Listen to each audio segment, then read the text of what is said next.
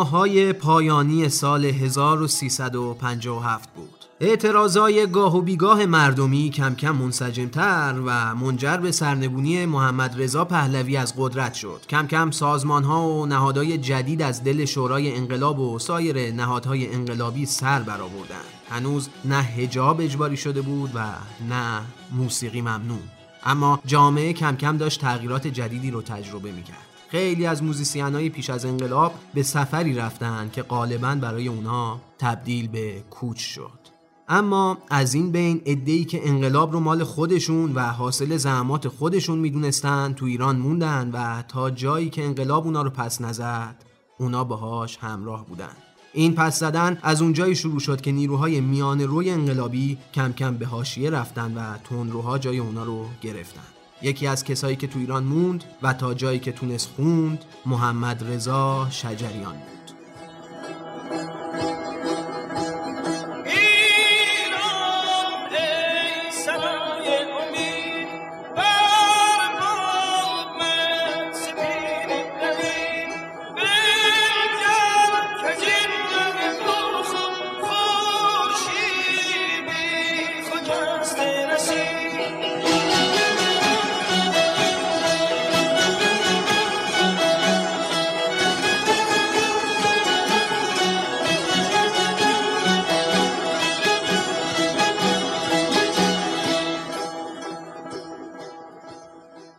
سلام. این اپیزود شماره 33 پادکست موزیکسیان از رادیو پلنزیه.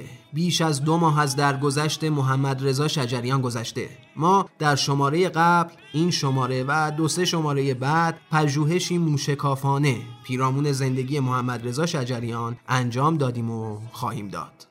قبل از هر چیز باید راجع به یه بخشایی از شماره قبلی صحبت کنیم و یه جاهایش رو اصلاح کنیم. اول اینکه گوشه راک در دستگاه ماهوره. ما به اشتباه گفتیم در دستگاه همایون و الان اصلاح می‌کنیم. یه جایی هم گوشه روحاب رو به اشتباه وهاب تلفظ کردیم. یکی از شاعرای اصلی آلبوم های چاوش هم جواد آذر بوده اما شعر تصنیف شب نورد که تو آلبوم چاوش دو منتشر شد اثر اصلان اصلانیانه که جا داره اینجا بهش اشاره کنیم.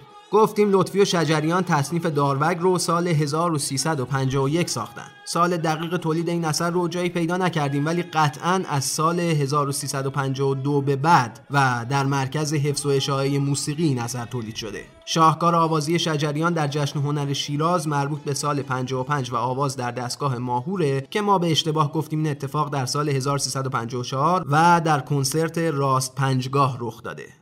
در آخر جایی گفتیم که شجریان از سال 1355 تا 1377 به آنتن رادیو تلویزیون نیومد که این دقیق نیست. شجریان سال 1373 و بعد از 18 سال به مناسبت سال نو در تلویزیون حاضر شد که در قسمتهای بعد راجع بهش میگیم براتون.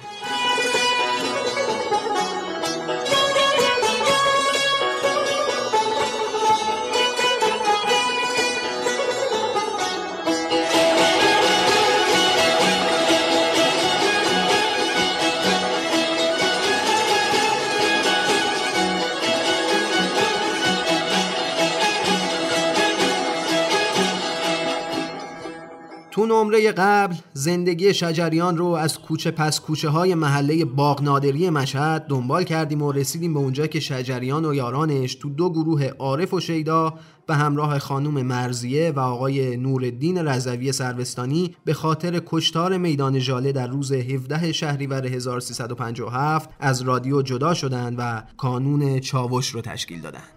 اونا می‌دونستن راه سختی در پیش دارن چون عملا دیگه تو هیچ فضای دولتی جایی نداشتن و دیگه آنچنان خبری از درآمد هم نبود. کسی هم فکر نمی‌کرد که قرار 5 6 ماه دیگه انقلاب بشه پس بنا رو گذاشتن به تولید اثر به شکل زیرزمینی. اونا به سراغ فرامرز پایور هم رفتن تا تو کانون چاوش همراهیشون کنه. پایور تو مرکز حفظ و اشاعه موسیقی استاد شجریان و بقیه افرادی بود که با بیرون زدن از رادیو کانون چاوش رو تشکیل دادن. پایور اگرچه تو دهه پنجاه و تو گروه اساتید با شجریان کار کرده بود منتها حاضر نشد با کانون چاوش که رنگ و بوی سیاسی داشت همکاری کنه. مثل خیلی دیگه از اساتید هم نسل پایور که حاضر به همکاری نشدن و نهایتا این گروه جوون بدون همراهی اساتید نسل قبل موسیقی کارشون رو شروع کردن و این آغازی بود بر یک دوره درخشان اما کوتاه در تاریخ موسیقی سنتی ایران.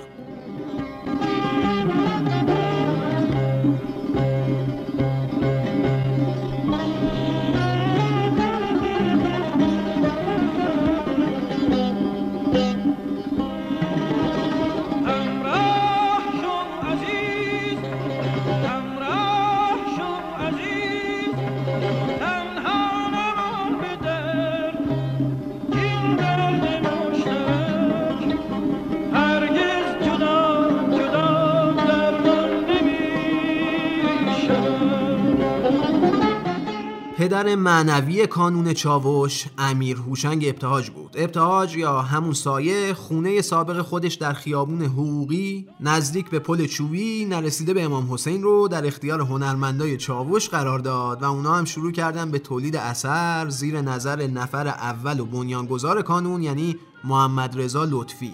محمد رضا شجریان، شهرام ناظری، صدیق تعریف، هنگام اخوان، سیما بینا، نجمه تجدد و گاهی هم بیژن کامکار خواننده های اصلی این گروه بودن و نوازنده های این گروه هم محمد رضا لطفی، حسین علیزاده، پرویز مشکاتیان، سعید فرجپوری، بیژن، قشنگ، اردشیر، پشنگ و ارژنگ کامکار مجید درخشانی، ناصر فرهنگفر، محمد جمال سماواتی، عبدالنقی افشارنیا، جمشید و جلیل و فرهاد اندلیبی، هادی منتظری، ارشد تحماسبی، علی اکبر شکارچی، فرخ مظهری، علی بوستان و خیلی دیگه بودن.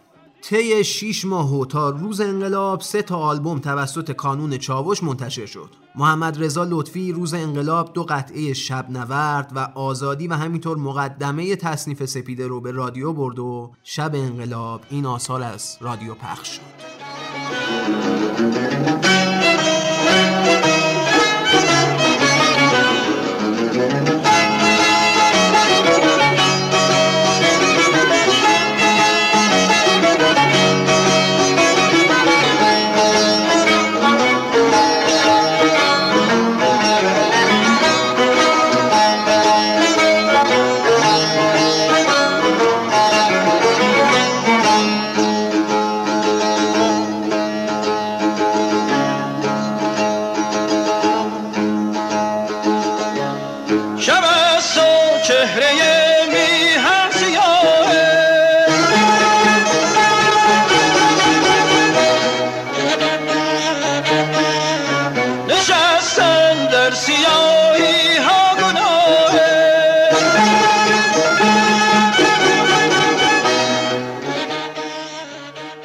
همکاری کانون چاوش و رادیو ولی خیلی طولانی نمیشه. لطفی برای مدت چند روز به رادیو میره تا مسئول موسیقی رادیوی انقلاب باشه و بقیه هم همراهش میرن اما کم کم می‌بینن برخوردا به یه شکلیه که امکان همکاری با رادیو وجود نداره. حتی وقتی لطفی میره به آرشیو اسناد رادیو می‌بینه که هیچ اثری از متن استعفایی که قبل از انقلاب و بعد از 17 شهریور 57 از رادیو داده بودن وجود نداره و یه سری از انقلابیون این سند رو از بین بردن. در واقع به نوعی مسئولین جدید رادیو این همکاران قدیمی رادیو رو مجبور به استعفای مجدد می‌کنن. شجریان هم از فردای انقلاب همکاری با رادیو رو شروع می‌کنه و تا ماه رمزون سال 1358 هم همکاری رو ادامه میده. مسئولین رادیو ازش می‌خوان که یه اثر مذهبی برای پای سفره افتار آماده کنه که با آثار قبل از انقلاب متفاوت باشه. شجریان با الهام از یکی از آثار ام کلثوم خواننده مشهور مصری اثری که اسمش به رضا یا خالقیه قطعه ربنا رو خلق می‌کنه و قرار بوده اونو به یه سری هنرجوی جوون آموزش بده تا اونا اجراش کنن. منتها شبی که قرار بوده این اثر رو به رادیو ببره میشنوه که رهبر انقلاب اعلام کرده موسیقی مخدر است. پس تصمیم می‌گیره که همکاریش با رادیو و تلویزیون رو همینجا خاتمه بده و چون تعهد داده بوده نواری که ضبط کرده بوده رو به رادیو تحویل میده و توضیح میده که این برای آموزش تهیه شده. منتها روز اول ماه رمزون 1357 صوت ضبط شده در همون نوار از رادیو پخش میشه و اینطوری نوای ربنای افسانه‌ای متولد میشه. راقب مصطفی قلوش قاری معروف مصری وقتی ربنای شجریان رو میشنوه یه نامه براش ارسال می‌کنه و توش می‌نویسه که آقای شجریان خواستم ربنای شما رو بازخونی کنم اما دیدم کار من نیست. تا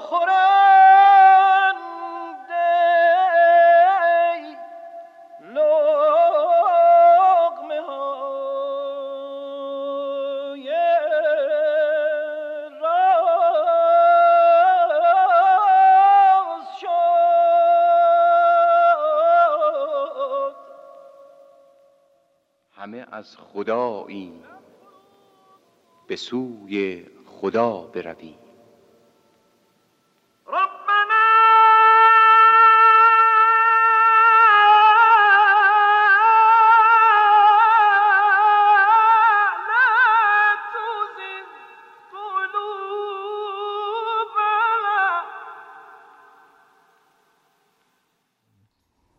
سازمان صدا و سیما اون موقع. اون موقع هنوز وضع صدا و سیما به شکل دیگه بود. هنوز رادیو تلویزیون بود معلوم بود که فلان کمک به می‌کنیم ما بتون برنامه خوب تهیه بکنیم اون اینا. گفتم خیلی کمکتون می‌کنیم برنامه خوب تهیه کنیم. یه روز از من یکی گفت فلانی برای دم افتار من یه فکری بکن. رفتم خونه و چیزی انتخاب کردم و شعر انتخاب کردم و بعد اومدم رفتم تو استودیو خوندم. گفتم اینو بچه گوش کنین کار کنن. حالا همه اینا هم چیز بود. من حقوق بگیر اونجا نبودم که. همین هم می‌گفتن که آقا ما می‌خوام. گفتم خیلی کمکتون می‌کنم. کمکشون می‌کرد حالا همه رفته بودن. من تا سه برشم می‌شدم ادیت می‌کردم. پشها می‌زدم زدم می‌کردن. کار می‌کردم. اون موقع خب اینجوری من اینو در اون وضعیت در اون وضعیت تهیه کردم. ایشون گفت موسیقی مخدر است و فلان و اینا. درست قبل از بارمزون تابستون 58 من گفتم خداحافظ شما. جای ما نیست. موسیقی مخدره. یعنی جوریه حرام می‌خوان بگین. خودتون می‌دونه خودتون. درست درست قبل از ماه رمزون بود این موضوع اومد. من این نوار رو تهیه کردم گفتم آقای فلانی این نوارتون این ربنا خونده شده مصنوی توش هست داده بودم بچه ها خونده بودن همه بهشون دادم و خداحافظ اومد. آقا روز بعد دیدیم که صدا خود من رو پخش کردن به جای که اون نواری که من این همه وقت سعی کرده بودم تهیه کرده بودم از کسانی که شرکت کرده بودن اون پخش نکردن. این نوار خود من پخش کرده.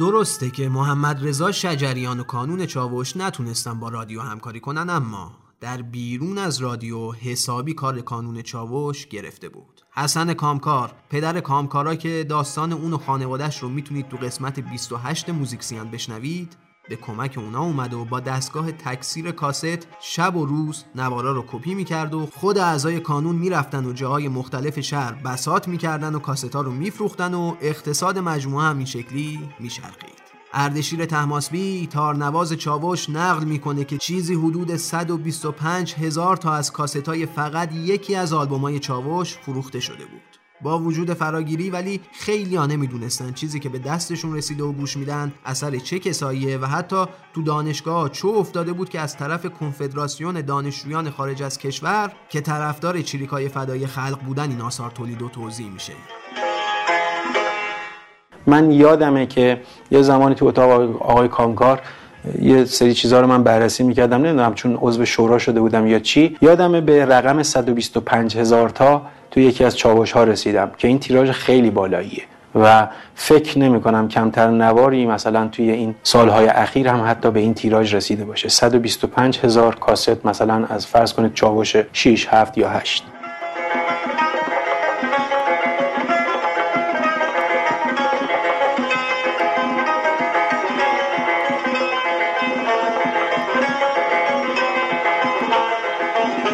کانون چاوش به شدت امیدوار به آینده و خوشحال از انقلاب مردمی کار تولید اثر رو ادامه می‌داد و برای هر مناسبت انقلابی هم اثر تولید می‌کرد. مثلا وقتی آیت الله طالقانی فوت کرد اثر ای پدر رو تولید می‌کنن. یا وقتی دانشجوهای خط امام در 13 آبان 1358 سفارت آمریکا رو تسخیر کردن نسخه اصلی سرود آمریکا ننگ به نیرنگ تو رو خوندن. یا وقتی که جنگ شروع میشه تصنیف کاروان شهید با صدای شهرام ناظری و به یاد دوستش که به گفته خود ناظری اولین شهید جنگ بوده آماده میشه که حسابی هم مورد استقبال قرار می‌گیره. در واقع همه تصنیف های اون دوران چاوش دلیل و عقبه فکری داشتن. آمریکا آمریکا من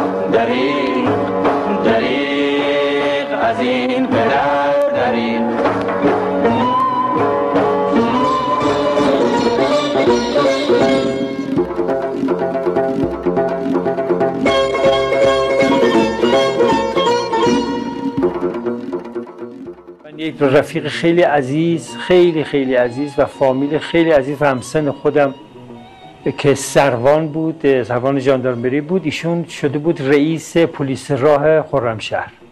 به اسم سروان جواد محمودی. اصلا ما دوتا عاشق هم بودیم. اینجوری بود. درست روز اول جنگ اولین کسی که کشته شد همین آدم بود توی پاسگاه خرمشهر. تو کرمانشاه که تشییع جنازش بود رفتیم. به مزی که این آوردن من همینجوری توی ذهنم گفتم میگذرد کاروان روی گل ارقوان قافل سالار و اون سرو شهید جوان. میگذرد کاروان روی گل ارقوان قافل سالار آن سرو شهید جوان. کانون چاوش به شدت تحت سلطه و کنترل محمد رضا لطفی بود و تمام گروه گوش به فرمان اون و البته هوشنگ ابتهاج بودند هرچند واقعا این دو نفر رو دوست هم داشتند این وسط حسین علیزاده که در کنار لطفی تک نواز و آهنگساز اصلی و از مسئولای کانون چاوش بود از منظر هنری با لطفی اختلاف نظر داشت. علیزاده معتقد به نوآوری در موسیقی اصیل ایرانی بود ولی محمد رضا لطفی به دنبال بازگشت به همون موسیقی اواخر قاجار و دوره پهلوی اول و احیای اون بود و به اصطلاح معتقد بود که باید به خیشتن خیش بازگشت. لطفی معتقد به ادامه راه اساتیدی مثل نورعلی برومند و درویش خان و میرزا عبدالله فراهانی و آقا حسین قلی فراهانی بود. مطابق با اون چیزی که تو اساسنامه چاوش هم اومده بود. علیزاده ولی معتقد بود که نمی‌تونه ذهنشو با اساسنامه منطبق کنه. در واقع اختلافشون به نوعی اختلاف بین سنت و مدرنیته بود. برخی از نوازنده ها هم البته نظرشون به نظر علیزاده نزدیک بود ولی به حال رئیس گروه لطفی بود. شجریان البته چندان وارد این منازعه نمی‌شد اگرچه نظرش چیزی بین هر دو نظر بود. علیزاده نقل می‌کنه؟ همونجور که از اتحاد و همبستگی و همین چیزا که صحبت میشه اختلاف نظر وجود داشت و این یکی از حسنای واقعا مهم چاوش بود. من لطفی در واقع جز مسئولین اصلی چاوش بودیم ما سریقمون یکی نبود.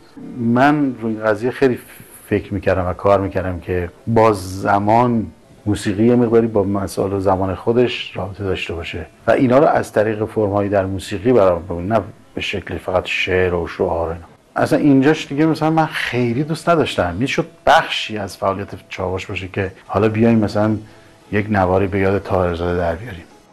وقتی کمی آوردیم با هم بحثمون می‌شد گفت نه تو اساسنامه نوشته شده. یعنی اینکه می‌گفتم من نمی‌تونم فکرم با اساسنامه چاوش تطبیق بدم و حالا اینجوری آهنگ بسازم. گفتم اساسنامه رو من اینجوری قبول ندارم. چون اساسنامه یه بخش مهمش این بود که بازسازی آثار گذشته باشه.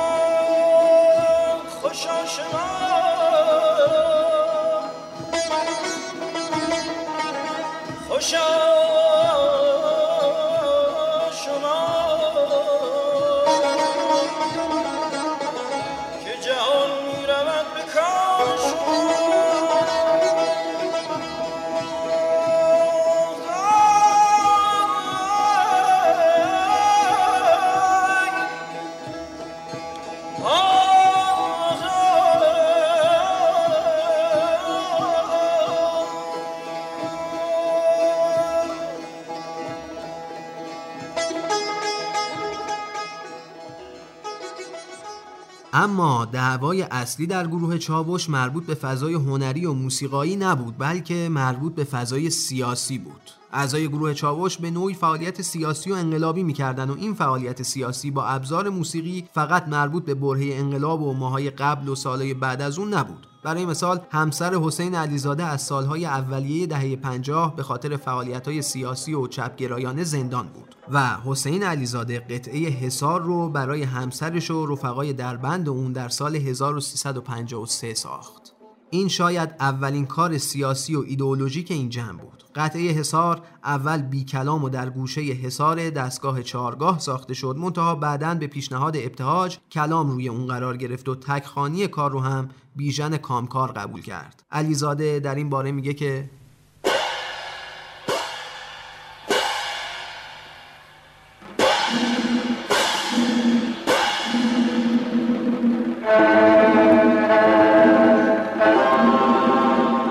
منتها درست مصادف شد با رفتن من به سربازی. البته من در تهران بودم و هفته یک بار خب از محیط پادگان میادم بیرون. کم کم این برنامه ریزی کردیم که من همون هفته یه بار که میام پنجشنبه ها برم با گروه شیدا کار کنم. تو اون سالها دو تا قطعه در سربازی نوشتن که با گروه شیدا اجرا کردم یکی سواران دشتی بود یکی حصار.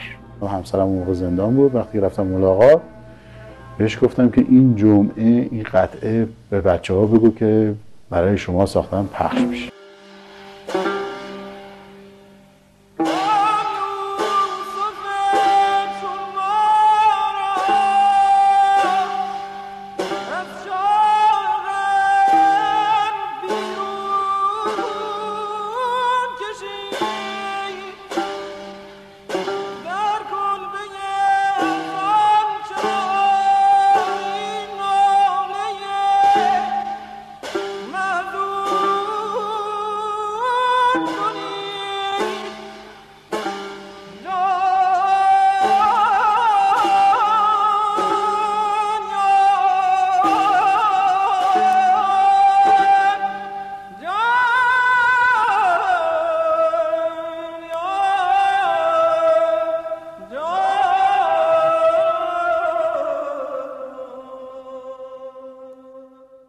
وقتی اختلافات در کانون نویسندگان ایران در رابطه با حکومت شکل گرفته از دل انقلاب بالا گرفت تعدادی از اعضای این کانون که عضو یا حامی حزب توده بودند در اوایل سال 1358 به روایتی انشعاب کردند یا به روایت دیگه از این کانون اخراج شدن و به حال پنج شاعر و نویسنده یعنی هوشنگ ابتهاج، سیاوش کسرایی، محمود اعتمادزاده ملقب به بهازین فریدون تونکابونی و محمد تقی برومند از این کانون بیرون زدن و هوشنگ ابتهاج طبقه چهارم ساختمون کانون چاوش رو در اختیار اونا قرار داد تا بتونن توی اون شورای نویسندگان رو تشکیل بدن و کار تشکیلاتی بکنن.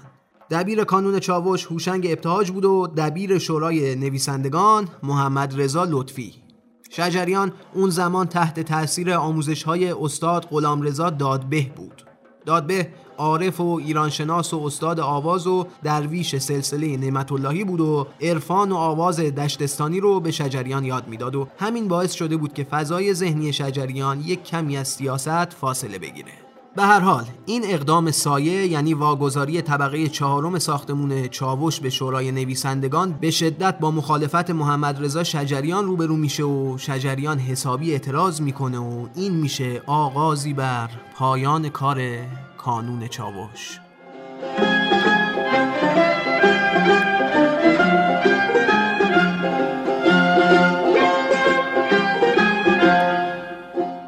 حقیقتش اون موقع من خیلی انقلابی نبودم. چرا؟ برای که یک چیزایی می‌دیدم تو این سیاسیون و احزاب گوناگون که دوست نداشتم. ولی دوره برم همه کسانی بودن که اینجور چیزای سیاسی داشتن و چپی افکار چپی و اینها. منم اصلا و ابدا دوست نداشتم این تفکرات. ولی مجبور می‌شدم تو این بچه ها هر کی بود دور بر من همه حرف از سیاست کارا درسته که من از خیلی چیزای حکومت راضی نبودم.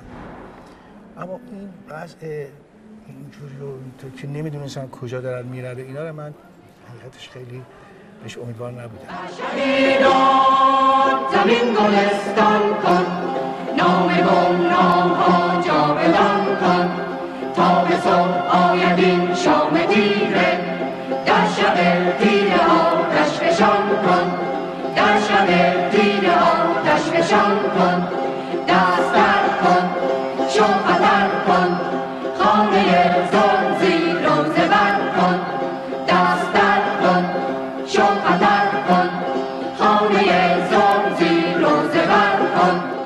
از همون ماهای اول بعد از انقلاب فعالیت تمام خواننده های قبل از انقلاب و اساسا هر گونه فعالیت موسیقایی متوقف شده بود و تنها گروهی که داشت کار می‌کرد کانون چاوش بود. منتها اولین نشانه های برخورد با چاوش نمایان شده بود. چاوش پشت هم کنسرت میذاشت و مثلا تو گرگان و مشهد و دانشکده هنرهای زیبا کنسرت‌های پرشوری برگزار کرد. اما در همون اولین کنسرتشون که در دانشگاه علم و صنعت برگزار شد یه گروهی که بعدا در فضای سیاسی به انصار حزب الله معروف شدن با چوب و چماق و زنجیر ریختن و کنسرت رو به هم زدن. یک بارم وقتی در پارک خرم میدون آزادی داشتن کنسرت می‌دادن و شهرام ناظری در حال خوندن بود یوهو صدای تیر هوایی بلند شد و ملت پراکنده شدن و اعضای گروه هم برای چند ساعت بازداشت شدن. نقطه عطف گروه چاوش ولی مربوط بود به اجرای کنسرت در دانشگاه ملی که بعدا اسمش شد دانشگاه شهید بهشتی. جایی که چاوش اصلی ترین ضربه رو بابت اختلافات درونی و اختلاف نظر درباره فعالیت سیاسی خورد. محمد رضا لطفی سفارش یک شعر برای تصنیف سپیده رو به سایه میده و سایه تا یه هفته مونده به کنسرت درگیر سرودن این ترانه بوده. ترانه که آماده میشه همزمان بوده با اجرای کنسرت کانون چاوش در تالار وحدت یا همون رودکی سابق. شجریان تو محوطه تالار وحدت ایستاده بوده که دو نفر میان و بهش خبر میدن کنسرتی که قرار بعدا تو دانشگاه ملی برگزار کنید رو یه شاخه ای از حزب توده به اسم صلح و آزادی برگزار می‌کنه. شجریان اول باور نمی‌کنه. منتها یهو یادش میفته که سایه یه جایی از شعر سروده صلح و آزادی جاودانه در همه جهان خوش باد یادگار خون عاشقان ای بهار. قضیه شورای نویسندگان هم که بوده. یهو قطعای پازل تو ذهنش میشینن کنار هم و متوجه میشه که چه اتفاقی افتاده. خیلی شاکی میره تو کانون چاوش و اونجا با داد و هوار شروع می‌کنه به اعتراض. لطفی و سایه اول تکذیب می‌کنن ولی شجریان زیر بار نمیره و قهر می‌کنه و میره خونه. منتها سایه و محمود تفضلی نویسنده و مترجم برای دلجویی میرن خونش و قانش می‌کنن که ما بلیت فروختیم و مردم منتظرن و از شهرستان اومدن و این یه بار رو به خاطر مردم کوتاه بیا شجریان مجموعه اجراهای دانشگاه ملی رو رفت و قطعه سپیده هم اجرا شد و توسط پسر لطفی ضبط شد و منتشر شد و شد یکی از معروفترین تصنیف های تاریخ ایران و البته این شد آخرین همکاری شجریان و کانون چاوش.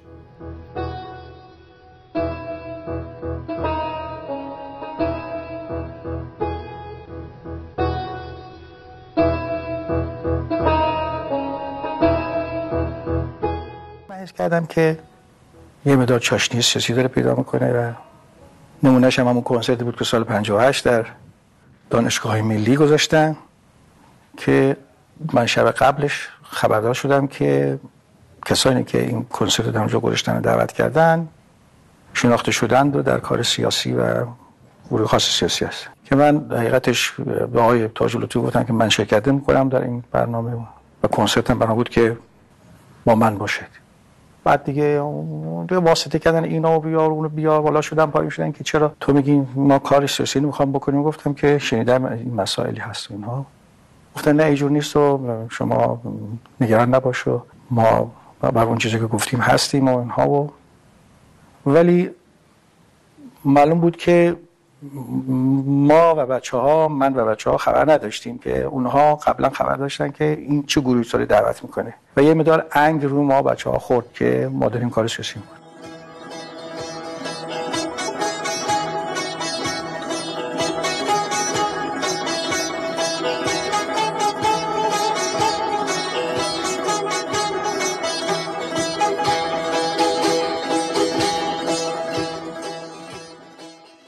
مد شده بود که همه چپ حرف بزنن. این مد بود.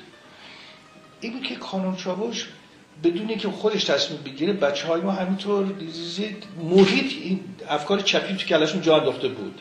و هی همه داشتن به اون سمت می‌رفتن. و من سخت داشتم درگیر می‌شدم باشون و همین باعث شد که من دیگه ارتباط قطع کردم. یعنی اون کنسرتی که بدونی که من بدونم ترتیب شده داده بودن در دانشگاه ملی من ارتباط اونجا با همه قطع کردم.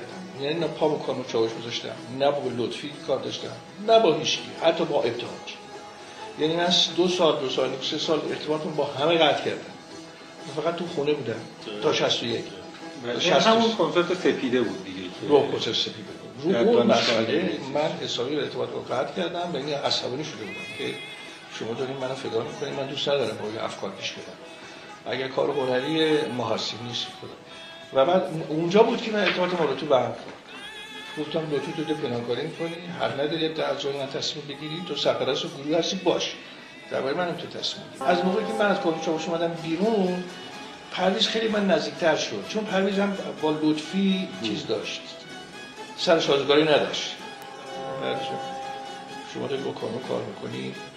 منم که حاضر نیستم با کارو کار می‌کنم ها بیرون از کار بیاد من هستم. ولی تو کار من نمیم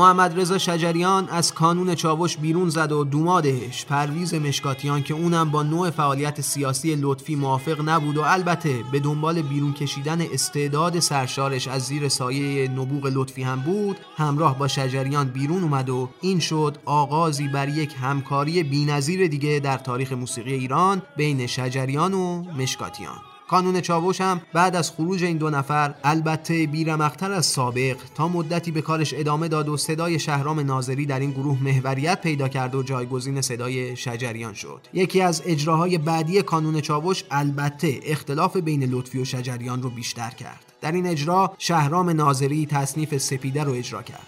نکته جالب اینه که وقتی ابتهاج شعر این تصنیف رو گفت و برای اولین بار برای شجریان خوند به جای بخش ای ایران بدت مرساد خوند ای ایران غمت مرساد. اگرچه در نسخه مکتوبی که در اختیار شجریان قرار داده شده بود این اشتباه اصلاح شده بود ولی اون چیزی که برای اولین بار به گوش شجریان رسید ملکه ذهنش شده بود و در اجرای دانشگاه ملی گفت غمت مرساد شهرام ناظری در اجراش این اشتباه رو تصحیح کرد منتها اون چیزی که بین مردم موند و جاودانه شد همون اجرای شجریان بود. به هر حال ناظری سپیده رو خوند و شجریان از این اجرا حسابی دلخور شد. شهرام ناظری اگرچه در کنار شجریان خواننده نوازنده اصلی چاوش بود اما شاگرد شجریان بود و برای شجریان سخت بود که شاگردش بیاد و یکی از مشهورترین آثارش رو بدون اجازش بخونه. بشنویم تیکه ای از کلاس آواز شجریان برای شهرام ناظری رو. یکی از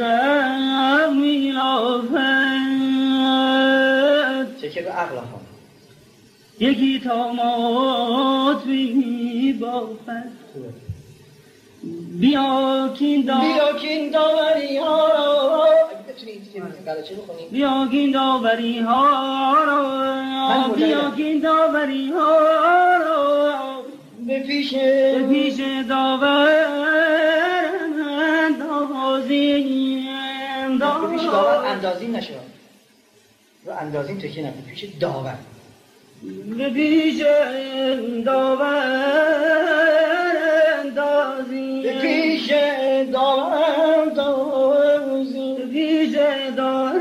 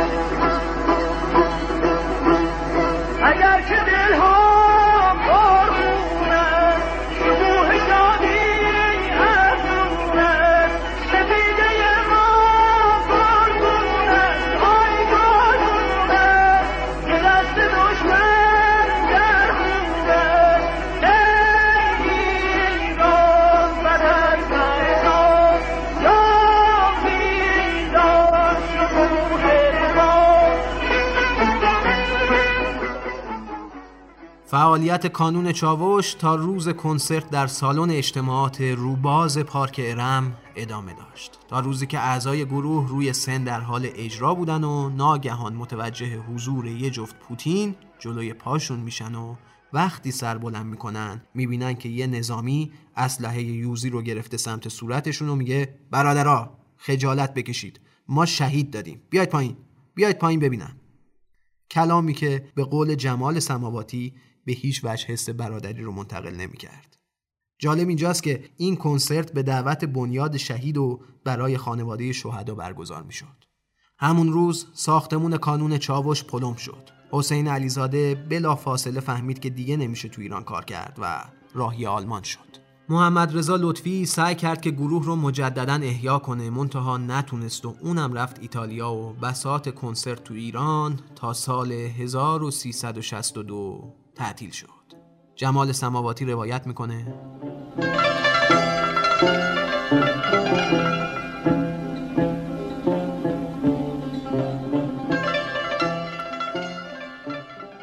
نقطه خداحافظی اونم کنسرت برای بنیاد شهید باغ ارم بود. گروه نعل اسبی می نشست به خاطر اینکه صدای همدیگه رو بشنون. تیپ شنونده رو که نگاه می‌کردی میدی که قالب اونا بین خانواده شهدا بودن. خانواده شهدایی که با خانواده شهدا به مفهوم امروزی خیلی متفاوتن. یعنی بعضی از عزیزانشون حتی چند روز نبود که مثلا از بین رفته بودن و شهید شده بودن. بیشتر خانم ها بودن و بچه ها بودن. سرای خورده به پایین برای اینکه تمرکزی پیدا بشه اونها بعد از چند دقیقه که مثلا پایین می‌زدم کم کم احساس کردم که یک طرف صدا حجمش خیلی کم شده. بدون که بخوام دراماتیزش بکنم سلام یه قدری آوردم بالا جلو پام دو تا پوتین دیدم. ولی خود اومدم بالاتر. دیدم یه نفر با یه آدم نسبتا گل پیکری با یه یوزی که لوله شبته به پایین بود ایستاده جلو من یه آدم کچلواری هم روی صحنه داره میره و میاد. حالا همه اینا مثل اینا که میگن نظر به راست همه با هم نگاه می‌کردن به لطفی. جالب اینجا بود. هنوزم روی صحنه با وجود یوزی و با وجود اینا اتوریته مسلط آقای لطفی بود اونجا. طرف گفت آقا میگم قطع کنید برادر. البته برادر طوری می‌گفت که از این احساس برادری ازش استنباط نمی‌شد.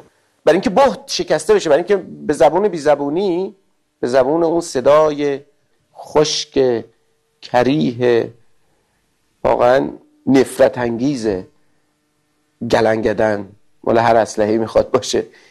با صدای اون در واقع به ما می‌خواست بگی که داستان تمامه. اون صدا به نظر من صدای بسته شدن در صحنه پشت سر گروه شیده و عارف بود در ایران.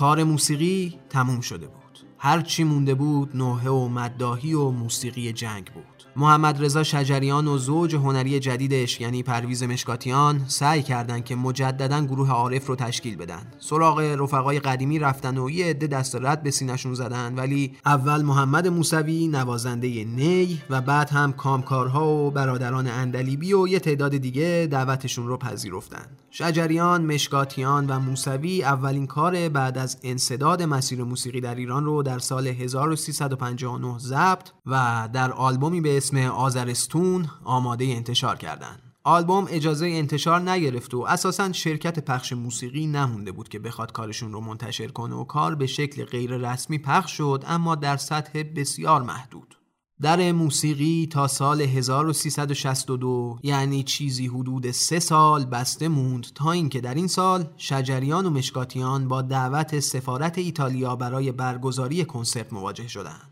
می‌دونستن که این اقدام براشون خیلی هزینه داره ولی خب جسارت به خرج دادن و یه تعداد قطعه جدید و ویژه برای این کنسرت توسط مشکاتیان ساخته شد و توسط شجریان خونده شد و خبر اجرای این کنسرت که در باغ سفارت ایتالیا در تهران برگزار شد مثل بمب تو فضای جامعه ترکید. آلبوم آستان جانان از اجراهای این کنسرت تهیه شد ولی تا سال 1364 امکان انتشار پیدا نکرد. در این سال بود که شجریان و مشکاتیان تونستن این آلبوم رو منتشر کنن و بعد از سالها دوباره در موسیقی باز شد.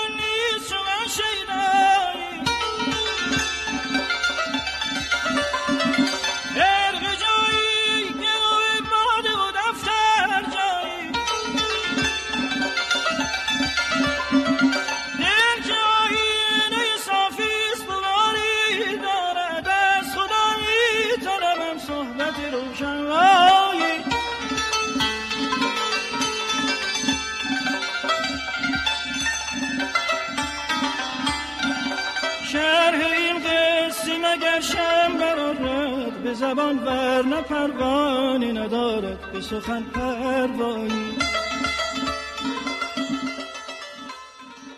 بعد از آستان جانان فشار بر روی شجریان و مشکاتیان بیشتر شد. ابتهاج به تازگی داستانی از بازداشت مشکاتیان در اوایل دهه 60 رو تعریف کرده. سایه روایت می‌کنه که یه شب مشکاتیان ساز همراه داشته یا شاید مشروب خورده بوده و به حال کمیته میگیردش و صد ضرب شلاق بهش می‌زنن و این ضربات شلاق برای مشکاتیان مثل ضربات تبری بود بر تنه درخت امیدواریش. ابتهاج این ماجرا رو اینطور روایت می‌کنه.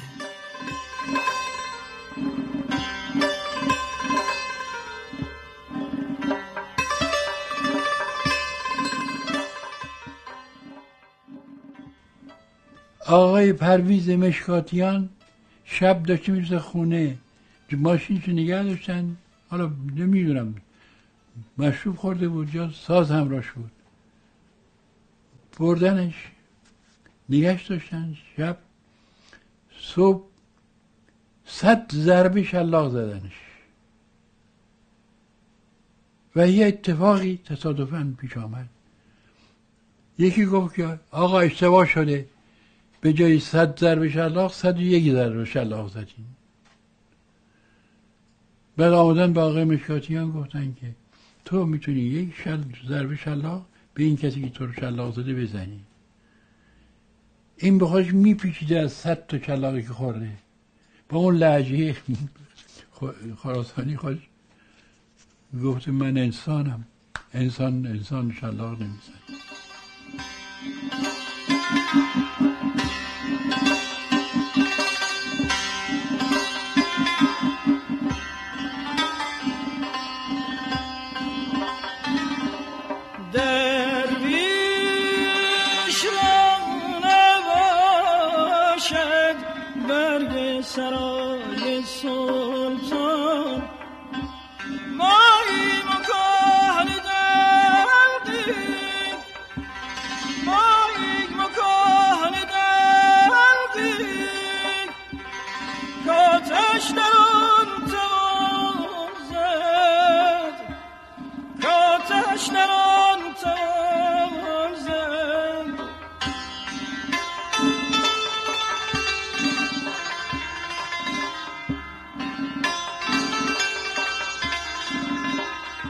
بعد از آستان جانان شجریان هم با بیلطفی حکومت مواجه شد. یکی از روحانیون قوم فتوا داد که اموال شجریان رو مصادره کنن و شجریان هم دوران سختی رو سپری کرد. بر چشم دشمنان تیر از این کمان توان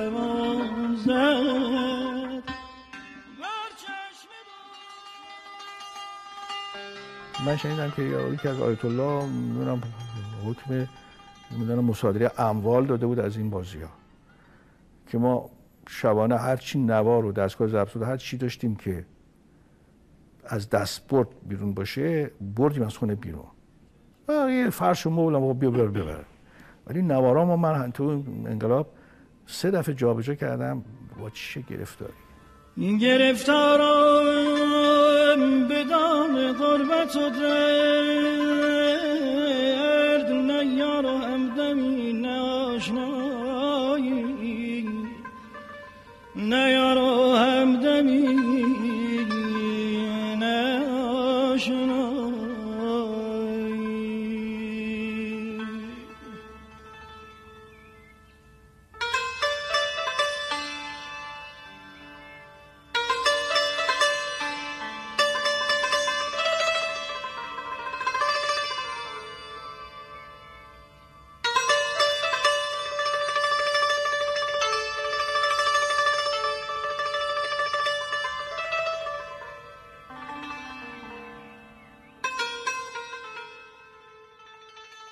روزهای بعد از انقلاب شروع و پایان چاوش از همکاری تاریخ ساز با لطفی تا احیای مجدد موسیقی ایران با مشکاتیان روایت چند سال اول فعالیت شجریان بعد از انقلاب بود. اما افسردگی و ناامیدی شجریان و مشکاتیان از وضع موجود باعث تولید یه سری از موندگارترین آثار موسیقی ایران شد. در قسمت بعد موزیکسیان به فراز و فرود تیم دو نفره شجریان و مشکاتیان و داستان تقیان موسیقایی اونها و تلاششون برای بقای موسیقی در روزهای عواست دهه 60 تا اوایل دهه 70 خواهیم پرداخت.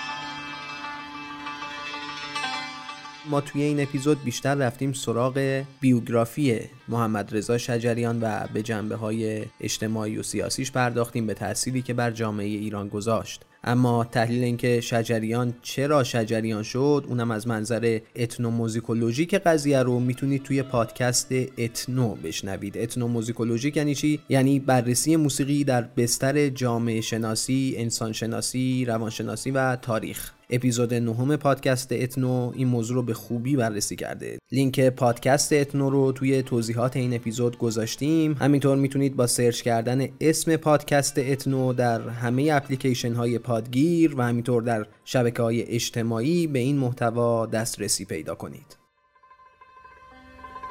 هر کو نکند فهمی زین کلک خیال انگیز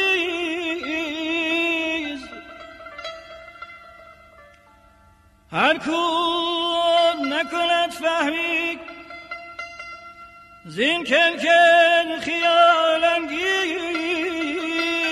نقشش به حرام. هر خود صورتگر چین باشه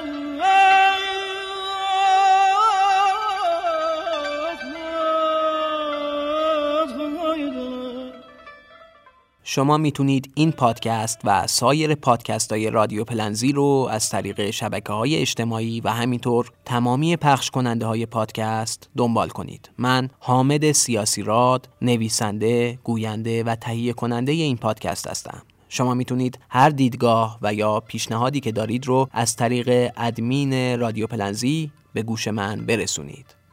رادیو پلنزی رو دنبال کنید و به دوستانتون هم پیشنهاد بدید.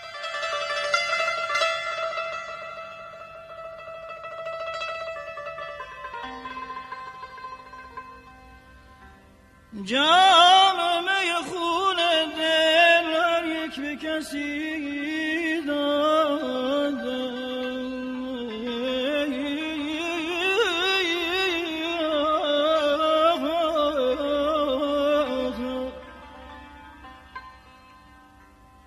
جام می خون دل یک به کسی داده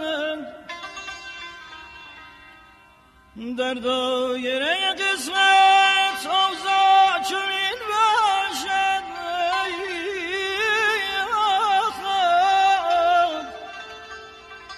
در دایره